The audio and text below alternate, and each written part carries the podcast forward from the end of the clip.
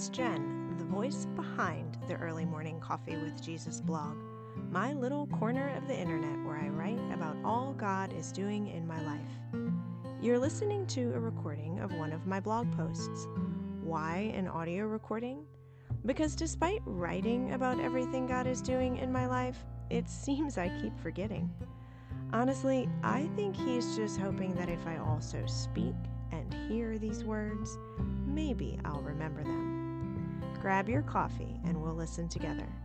The stories are mine, the words are inspired by God. Any movement in your heart as you listen, that's the Holy Spirit.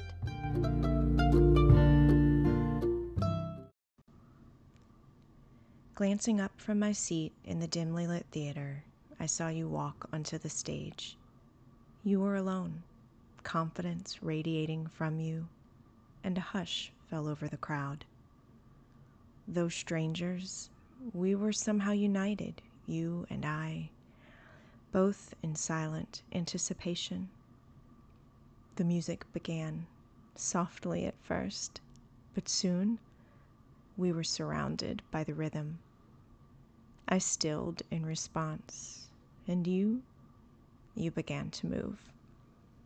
You were a nameless dancer on the stage, but I could not take my eyes off you. The choreography affirmed your dedication and hard work. Each step exposed your strength and grace. Your heart was visible in every move. In my own heart, it also moved, a subtle tightening as it tasted the joy and sadness of nostalgia.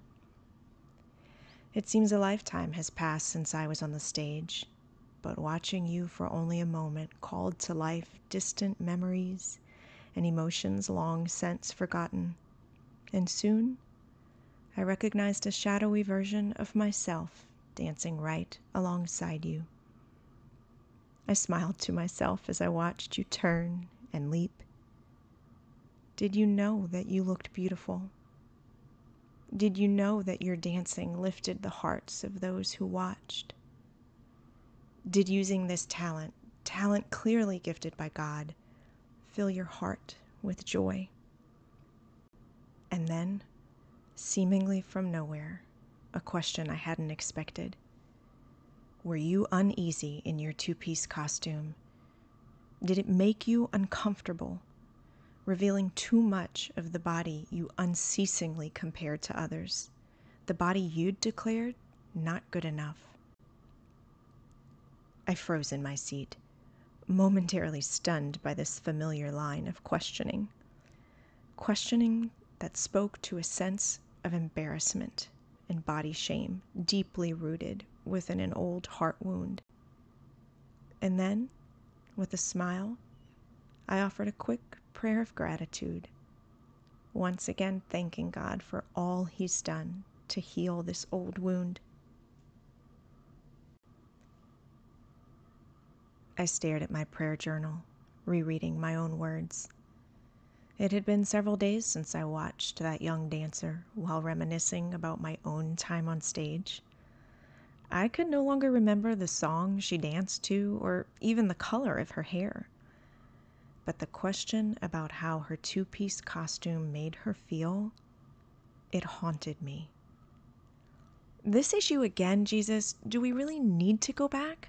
I, I thought we were done with this one. I thought I thought it was better. Suddenly, an image of my closet filled my head, and as I stood in the center, Jesus gently lifted my gaze towards the top shelf where a box of my too small clothing was perched. I recalled placing the clothes there a couple years prior, after spending considerable time with Jesus tending to these body image wounds. The small task of placing that box on the top shelf had seemed momentous then, symbolizing that I would no longer chase a body that could fit back into those clothes a body achieved only through a near obsessive exercise and diet regimen. But I hadn't gotten rid of the clothes. And just as I've held on to the clothes, if I'm honest, I can admit that a piece of my heart is still holding on to the idea of fitting back into them. A piece of my heart still believes the lie that my body, as it is, isn't good enough, that my body is somehow less than. Following a barely perceptible nudge, I picked up my Bible, flipped it open, and read. God created mankind in his image. In the image of God, he created them. God looked at everything he had made and found it very good. Genesis chapter 1, verses 27a and 31a. Now, I know it's true what Bob Schuchts wrote in his book, Be Healed. Jesus will not heal us without our consent and cooperation. But now I see it's also true that Jesus loves me too much to leave me with a partially healed but still wounded heart. And He will continue calling me to a deeper relationship because this is the only thing that will bring about true healing and complete restoration of my heart.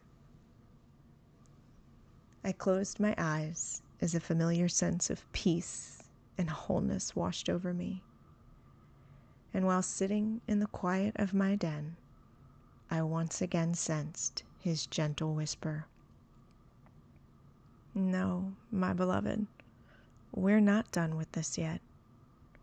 We won't be finished until this wound is completely healed. Until thinking of it brings a smile to your face as it makes you think of me. Until looking at the left behind scar reveals only my glory.